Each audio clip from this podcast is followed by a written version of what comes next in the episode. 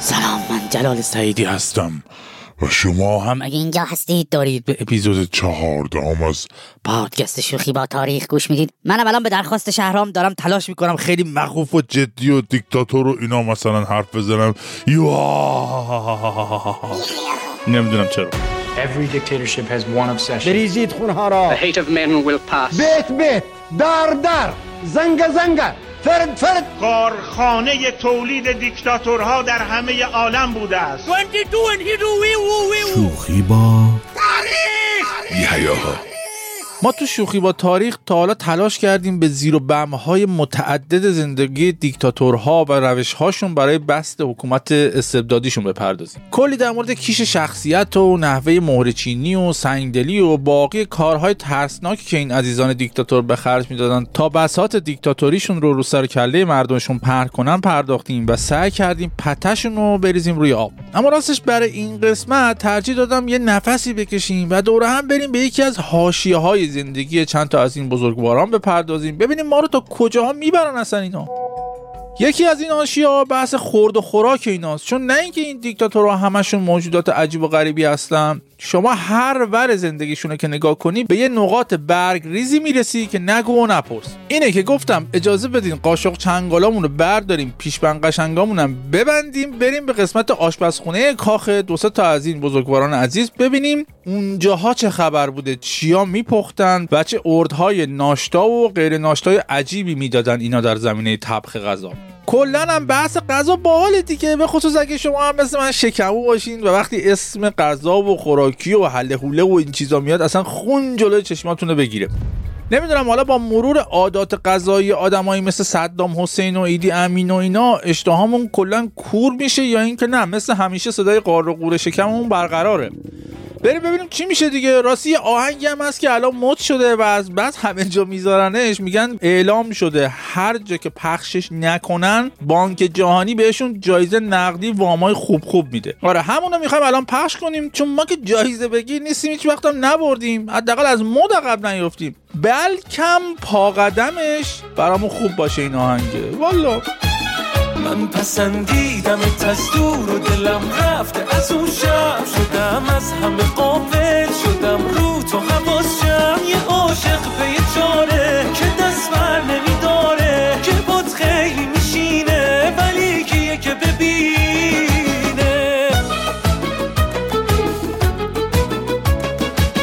یه روز ابو علی داشت تو محل کارش یعنی آشپزخونه وزارت گردشگری عراق برنج خیس می‌کرد که یه مافوقش صدا کرد و بهش گفت ای ابو میری لباس پلو خوریاتو میپوشی؟ زود برمیگردی میای چون باید بری به یکی از کاخهای اطراف بغداد. ابو علی بنده خدا خیلی ترسید. چون تو اون دوران تو عراق اگه موافق کسی بهش دستور مشکوک که نه چندان مفهوم می‌داد توش هم کلماتی مثل کاخ ماخ و اطراف بغداد و این چیزا بود. ناخواسته این طرف چیز این قده تیرویدش زیر گلوش شروع می‌کرد به ورم کردن. اصلا یکی کارهای قده تیروید همینه. ولی خب چاره ای نبود. ابو علی باید می‌رفت که دستور بود. خلاصه رفت به کاخ و بعد از یه عالمه بازرسی و اطمینان که ابو علی جایش بمبی اسلحه چیزی قایم نکرده میبرنش تو و یهو ابو علی سرشو میاره بالا می‌بینه یا جد بزرگ ابو علی. قائد اعظم از سیدی پرزیدنت جناب آقای صدام حسین عبدالمجید تکریتی یا همون صدامی که همه می‌شناسیم جلوش واستاده ابو علی بنده خدا سه چهار تا سکته کامل و ناقص رو با هم می‌زنه تا وقتی که به خودش میاد و ببینه صدام داره بهش سفارش غذا میده میگه برو تیکه برای من درست کن. حالا این تیکه چیه؟ یه غذاییه که تو بعضی از کشورهای عربی درست میشه و یه چیزی تو مایه همین کباب چنجه خودمون تقریبا. البته من از ایلیا جزایری رفیق و همکارم که عربی بلده پرسیدم تلفظ درست این غذا چیه؟ گفت تیک. تیکه گفتم داداش من اگه چند بار اینا رو اینجوری تلفظ کنم که هنجرم می‌زنه بیرون از تو گلوم. تازه بعد ایلیا شروع کرد به توضیح دادن اینکه اگه تیکه رو با گوشت درست کنم میشه تیک لحم. اگه با مرغ درست بشه میشه تک دجاج. که دیگه من فرار کردم. دست ایلیا شما به نظرم همین تیکه خودمون از من بپذیرید تا هنجرم تا آخر این بخش نزنه بیرون یه وقت. خلاصه ابو علی تازه می‌فهمه در معرض چه امتحان ترسناکی قرار گرفته و میره تو آشپزخونه و در حالی که همه امعا و احشایش رو ویبره بوده و داشته از شدت نگرانی تیکه تیکه می‌شده یه تیکه برای صدام درست می‌کنه. خلاصه صدام از غذایی که ابو علی براش درست کرده بوده خوشش میاد و یه پولی هم بهش میده و میگه تیکه خوب درست می‌کنی یا؟ می‌خوای آشپز مخصوص من بشی؟ حالا شما فکر کن که این بنده خدا ابو علی چیکار باید می‌کرده تو چنین موقعیتی؟ به صدام قدر قدرت آماده برای خوردن خود ابو علی هم. بگه نه مرسی من از کاری که دارم خوشحالم. دم شما گم ممنونم. نه خیر اصلا به ریسکش نمیارزید. اینه که گفت بله قربان. بس همون موقع بود که ابو علی به عنوان آشپز مخصوص صدام به استخدامش در اومد. خداییش البته در این زمینه به نظر میاد صدام هم خیلی سختگیر نبود چون شما هم حتما دورورتون تو فک و فامیل و رفقا دیدین بعضیا به خصوص وقتی پای کباب مباب میاد وسط به هیچ چی راضی نمیشن لامصبا. مغز پختش می‌کنه میگن نه ببین یه ذره آبدارتر باید برش میداشتی. ولی دلوپی هم میخورنش. آبدارتر برش میداری میگن نه ببین تو زغالتو از کجا می‌گیری؟ اشکال از اونه. زغالتو عوض می‌کنه میگه ببین نمی‌دونم. خب هر کسی را به هر کاری ساختن دیگه. تو هم البته دیدم ماسخیاراتو خیلی خوب درست می‌کنی. این ماسخیاراتو خیلی خوب درست می‌کنی یا سیخ کوبیده ماسخیاراتو خیلی خوب درست می‌کنی یا باد بزنه پای منقل. بابا بخور انقدر قور نزن دیگه. اه! البته منم دلم پر بود. الان از این فرصت استفاده کردم. از تکه خوری صدام رسیدم به تصویه حسابای شخصیم با کباب خورای همیشه ناراضی. اصلا کسی که غذایی رو که با اون همه زحمت درست کردی رو می‌خوره و قرم می‌زنه باید تیکه تیکش کرد. والا تیکه تیکه کردی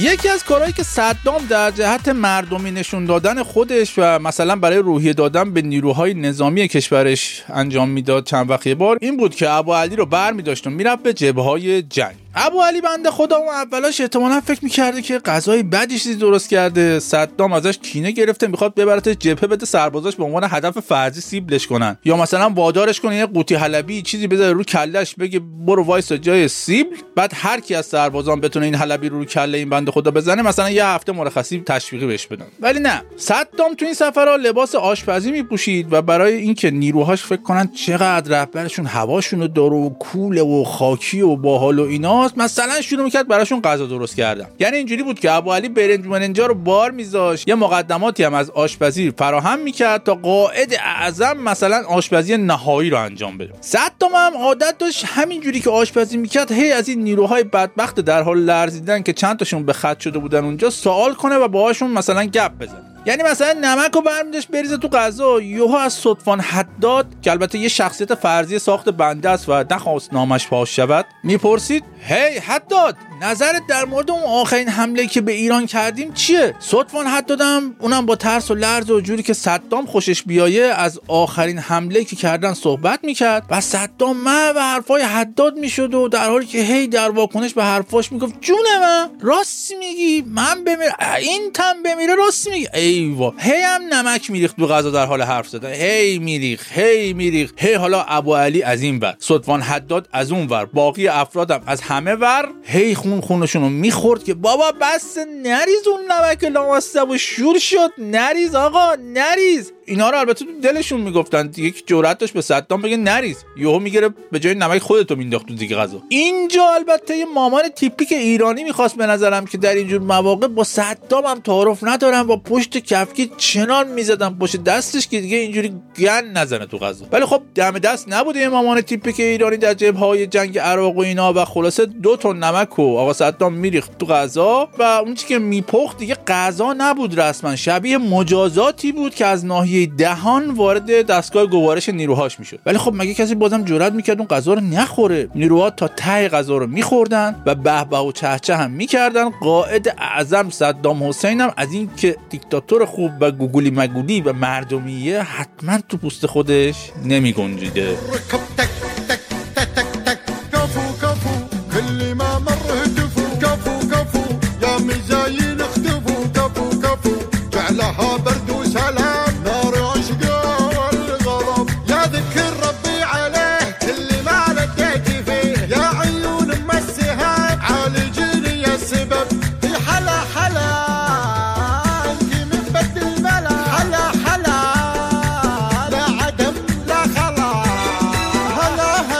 البته با همه این تفاصیل ابو علی گفته حداقل یه بار در هفته واسه صدام شام مای کباب درست می‌کرده که صدام عاشقش هم بوده. یکی از آشپزای همکار ابو علی به نام کمال هم وظیفش این بوده که قبل از اینکه غذاها بره روی میز برای قائد اعظم اینا سرو بشه ایشون باید می‌رفته تک تک اونا رو میچشیده تا یه وقت مسموم پسموم نباشن قائد چیزیش بشه. اگه هم کمال مرخصی چیزی بود این وظیفه سازمانیشو می‌دادن به یکی دیگه و همیشه خلاصه یکی از کارکنان آشپزخونه صدام باید پیشمرگ قائد اعظم می‌شده یه وقت چیزی نخوره مزاجش به هم بریزه. چون مزاج یه دیکتاتور وقتی به هم بریزه فقط مزاج خودش به هم نمیریزه. یهو دیدی قاطی کرد از فرط دلپیچه و ورم معده و برون روی و نمی‌دونم این حرفا دستور حمله به یه کشور دیگر رو صادر می‌کرد. اتفاق افتاد دیگه کویت و ایران و این ور و اون ور به هر حال از اینا هیچی بعید نیست.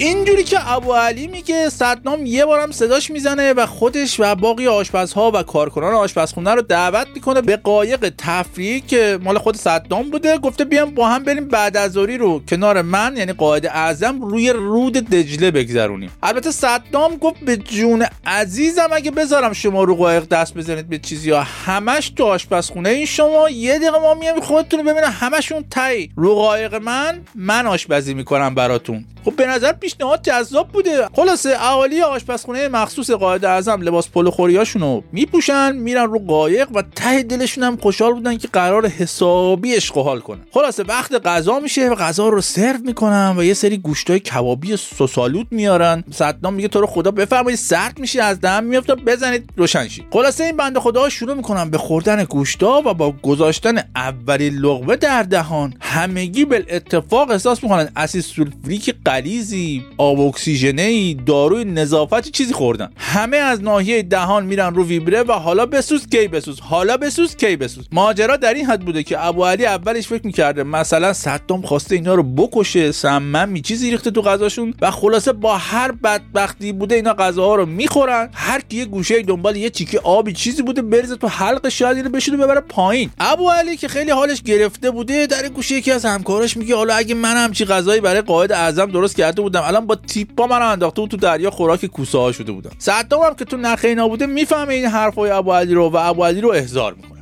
ابو علی که تو دلش داشته اشد مشد می‌گفت و با زن بچهش خدافزی می‌کرد و, و می‌گفته اگر بار گرام بودیم و رفتیم و اینا میره پیش صدام و صدام با لحن خشک و جدی ازش می‌پرسه چیه؟ غذا رو دوست نداشتی؟ ابو علی میگه نه بابا رهبر عزیزم این خوشمزه ترین غذایی بود که من تو عمرم خوردم. اصلا باید روش طبقش رو به ما هم بدی شما. ما هم از این غذاها خوشمزه درست کنیم. بابا خیلی باحال بود عجب چیزی بود. در همین حالم داشت خودش رو تو دهن کوسه ها تصور می‌کرد. در حالی که کوسه هم از خوردن ابو علی آبراغ قاطی کرده بود داشته هی آب اضافه میبلعیده تا بشوره ببره پایین این دستپخت صدام و خلاصه تو این فکرا بود ابو علی که صدام هار هار می‌زنه زیر خنده و کاشف عمل میاد که استاد باهاشون شوخی صدامی کرده بوده و یه پاتیل سس فوق تند عربی رو خالی کرده بوده تو غذا تا مثلا کار پانی با مزه کنه و با این بنده خدا شوخی کنه. اون شوخی. حالا البته ما می‌تونیم به قائد اعظم بگیم هارها رو درد هارها رو کوفته کاری ولی تو چنین مواقعی یعنی در زمانی که این اتفاق میفته اون کارکنان در حالی که هنوز دارن از شدت تندی غذا به خودشون میپیچن تازه باید هی لبخند بزنن هی بخندن بگم وای شما چقدر بامزه بودی ربر جان چقدر خندهدار بود این شوخی. اصلا چجوری به فکر دست شوخی این بالی بکنی با ما؟ واقعا آدم از داشتن چنین رهبری باید به خودش مباهات کنه به از این حرفا. حالا اینا کلش یعنی چی؟ یعنی یه دیکتاتور حتی وقتی با کارکنانش می‌خواد شوخی کنه و باهاشون وقت بگذرونه به خاطر خودشیفتگی خاص خودش بازم تو رفتارش سعی می‌کنه ابهت توانایی قدرت احاطه و حتی تسلط خودش رو بر سرنوشت اونا نشون بده. و اینکه حالا مثلا شوخی صدامی بود ولی تقریبا تمام دیکتاتورها توی رفتارهای ریز و درشتشون این خصیصه زشت انسانی رو نشون میدن. این کارکنان بخت برگشتن مثل خیلی از مردم کشورهای دیکتاتور زده دنیا معمولا چاره جز نفرین و آب و ناله اونم اون پس و پشتا کاری ازشون بر نمیاد. الهی سقف آرزوت خراب بشه روی سرش. بیای ببینیم که همه حلقه زدن دور و الهی که روز به سال توفان از سمت شما. هیچی از اون روز نمونه. به جز گلای پرپره اصلا میخوردی با منی؟ قسم میخوردی به خدا؟ خدا الهی بزنه تو کمره تو کمرش من اهل نفرین نبودم چه برسه که تو باشی؟ بیاد الهی خبره بیاد الهی خبره.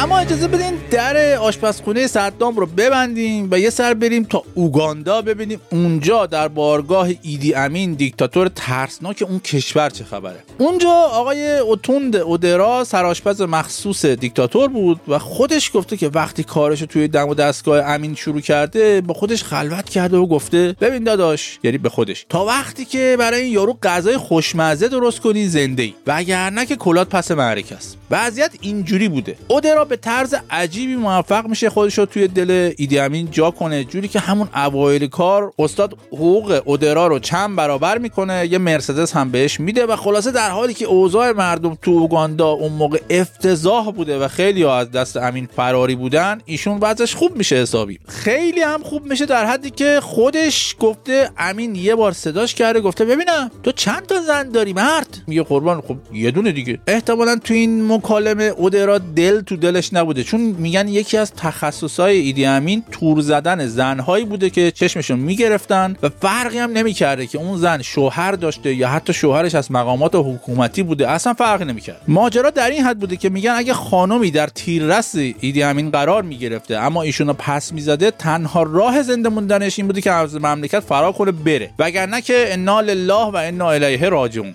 اگر این خانم شوهردار هم بوده و مورد توجه استاد قرار می گرفته یهو خبر می اومده که شوهر این زن به طرز مشکوکی به قتل رسیده و ظاهرا اون موقع اصلا تو اوگاندا یکی از دلایل مرگ و میر مردان داشتن زنان جذابی بوده که مورد توجه دیکتاتور قرار می گرفتن اما البته ایدی امین انقدر هم در این زمینه ها تناخور نبوده و وقتی در ادامه اون گفتگویی که داشتیم می‌گفتیم با آشپزش یعنی اودرا وقتی در ادامه می‌فهمه که اودرا همش یه دونه زن داره شاکی میشه و میگه تو باید زنای بیشتری داشته باشی چه وضعشه؟ او داره خجالت نمی‌کشی. میگن اون موقع عادت ایدی امین این بوده که یه چمدون کوچیک پر از اسکناس همیشه همراهش بوده و هر موقع هم که رئیس بزرگ اودرا رو یعنی آشپزش رو توی یه مهمونی جایی می‌دیده که داره با یه دختر جوونی همچین میشنگید و مثلا آره بعضی تو چمدون دست می‌کرده یه پولی در میآورده بهش می‌داده و یه دونه میزه رو شونش می‌گفته رئیس جمهورت از تو می‌خواد که با این زن جوون بیشتر خوش بگذرونی.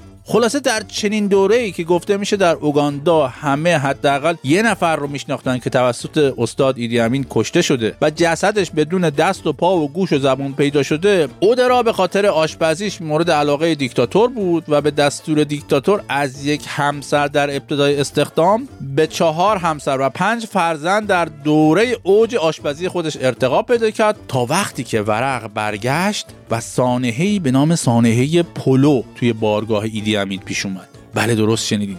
سانحه پولو صبح کی؟ حالا کی؟ شاطر علی محمد. بچم تو خونه است شاطر علی محمد. در مونده شدم شاطر علی محمد. دیگه زله شدم شاطر علی محمد. جون به سر شدم شاطر علی محمد. بیشوهر شدم شاطر علی محمد. برنجم کته شد شاطر علی محمد. بچم خفه شد شاطر علی محمد. صبح کی حالا کی شاطر علی محمد. یه روز اودرا یه برنج شیرین با کیشمیش و این حرفا درست کرده بوده و پسر ایدی امین یعنی موسا امین که اون موقع 13 سالش بوده انقدر از این غذا می‌خوره انقدر می‌خوره تا خرخره خندقه بلا رو پر می‌کنه که دل درد شدیدی می‌گیره. بابای موسا یا ایدی امین وقتی می‌فهمه پسرش دل درد گرفته بوده میگه الا و بلا شما زدین پسر منو مسموم کردین. و اگه بلایی سرشون بیاد یک یکتون میفرستم اون دنیا. اودرا می‌بینه اوضاع خیلی خرابه هوا خیلی پس اینه که دزدکی موسا رو ور میداره میندازه تو ماشین و مخفیانه میبرتش بیمارستان. از همون بیمارستان هم در حالی که دکتر داشته پسرک شکموی دیکتاتور رو معاینه می‌کرده تلفن می‌کنه به ایدی امین. ایدی امین پشت تلفن هی داد می‌زنه سمه آقا سمه. من می‌دونم من می‌دونم سمه. داشته این داد بیدادا رو می‌کرده که یهو یه صدای نه چندان مطبوع اما آشنایی میپیچه تو فضای بیمارستان. ایدی امین میگه اودرا اون صدا چی بود الان من شنیدم؟ پشت گوشی؟ موسا ترکید؟ سما اثر کرد؟ به من بگو واقعیتو. اینم بگم که اودرا بعدنا می‌فهمه که در همون لحظه که داشته پشت تلفن این اربده میکشیده سرش یه دست ایدی امین گوشی تلفن بوده و یه دست دیگه تفنگش که گرفته بوده به سمت آشپزای بدبختی که تو آشپزخونه کار می‌کردن تو اون شیف که ترتیبشون بده بکشتشون خلاصه اون صدای نامطبوع اما آشنا میپیچه تو فضا و ایدی امین هم منتظر بوده اودرا بگه آره متاسفانه لحظاتی پیش موسا در اثر سم ترکید. تا اون بدبختا رو با شنیدن این خبر ببنده به رگبار که بعد کاشف به عمل میاد دکتر در حین معاینه یکم شکم پسرک رو فشار فشور داده و بچه هم همکاری کرده یه ذره خوش شل کرده و بادی در فضا وزیدن گرفته. بله تو همین مایا. بله بله. و بعدم به اذن خدا دل درد بچه از بین میره. یعنی من نمی‌دونم واقعا این والدین دیکتاتور یا دیکتاتورای والد به بچه هاشون شل کردن هم یاد نمیدن یعنی؟ خب بچه چیزی نمونده و به خاطر چهار تا باد سرگردون دستگاه گوارش شما بنده خدا این کارکنان آشپزخونه توسط بابای خل دیوونت کشته بشن به بدتری شکل. بابا یاد بدیم به بچه ها تو این چیزا رو مهمه خب. البته ماها که با درزاد شل بودیم این مشکل رو نداشتیم ولی دیگه جونی کسی هم به خطر نمینداختیم دیگه. دمون گرم. شلش کن بابا. مگه چقدر زنده این کلن؟ بریز بریم بالا. من عاشق لیوانای گندم. شلش کن بابا. مگه چقدر اینجا این کلن؟ بریز بریم بالا. نگاه منو نمردم. میگن که دو تا اسکیمو میشینن به نهنگ خوردن. نصف نهنگره که می‌خورن خسته میشن تمام نمی‌شده. این یکی اسکیمو به اون یکی میگه لامصب نهنگم مثل تخم است میشینی پاش دیگه نمی‌تونی پاشی. حالا منم با تعریف کردن اینجا که بیمزه می‌خوام سوء استفاده کنم و از شمایی که ظاهرا وقتی میشینی پای شوخی با تاریخ از زود تموم شدنش شاکی میشی تشکر کنم. واقعا تعداد پیام های آقا زمانش رو زیاد کنیدی که من از رفقای شوخی با تاریخ می‌گیرم دیگه خیلی زیاد شده و البته این نشون دهنده لطف شماست و از این بابت تشکر مالیم واقعا ما اینجا. حتی شهرام ابراهیمی هم که اینجا زحمت کارهای فنی و تیتراژ شوخی با تاریخ رو می‌کشه نظرش همینه که آقا زیادش کن. ولی خب حقیقتا من خیلی علاقه به آب بستن تو کاری که تولید می‌کنم ندارم. ولی چشم موقع مسافر خود و موضوعمون کف افتاد چشم. رو چشم زیادش هم می‌کنیم جوری که دیگه خودتون بگید جراد جون ببین با تشکر از اینکه به حرفای ما گوش میدی ولی دیگه بس کمش کن دیگه. دیگه زندگی ما رو مختل کردی با این شوخی با تاریخت. کمش کن بابا کمش کن آقا. کمش کن. گفتم کمش کن اون کمش کرد. ولی نه نور و صدا رو. گفتم زیاد کن زیادش کرد. یه اومد اصلا ببین بلا نگاه کنین این حلال و یکم رقصید گم شد زمین وقتشه باز کنی درها رو آه، ایش ایش ایش هپ هپ سک سک چشاش گیر گیر من رفتم حالا بک حالا بوم بخواد توصیفش نمیشه گفت توی تک ترک خدافزی نمی کنم تک تک ما رفتیم حالا ترک. والا ما که به زمان رفتن و لحظات آخر این قسمت از شوخی با تاریخ و خداحافظی و این حرفا نزدیک شدیم و به عنوان منبر آخر برنامه باید مثل همیشه ازتون بخوام نظرات و انتقادات و تعریفات و ایناتون رو توی صفحات رادیو فردا در شبکه های اجتماعی یا صفحات شخصی خود بنده در اینستاگرام و تلگرام بنویسید. خیلی خیلی اینا می‌تونه با ما کمک کنه. معرفی شوخی با تاریخ به دوستان و آشنایان هم که دیگه نشون دهنده اوج رفاقت و دوستی شماست که فقط می‌تونم بابتش ازتون پیش پیش و پس پس تشکر کنم و بگم دمتون گرم. اینم بگم مطالب این اپیزودم برداشت آزاد تنزی از کتابهایی مثل خودآموز دیکتاتورها که بارها اینجا معرفیش کردم و همچنین کتاب مسایب آشپزی برای دیکتاتورها نوشته ویتولد شابوفسکیه. اینم از انجام وظیفه. و دیگه بریم به سمت همون توصیه پایانی همیشگی که اگه میرید برید. ولی از کنار برید و نرم و آهسته و اینا هم برید تا یه وقت اون گوشه های چرک و چول و تاریک تاریخ بهتون نصابه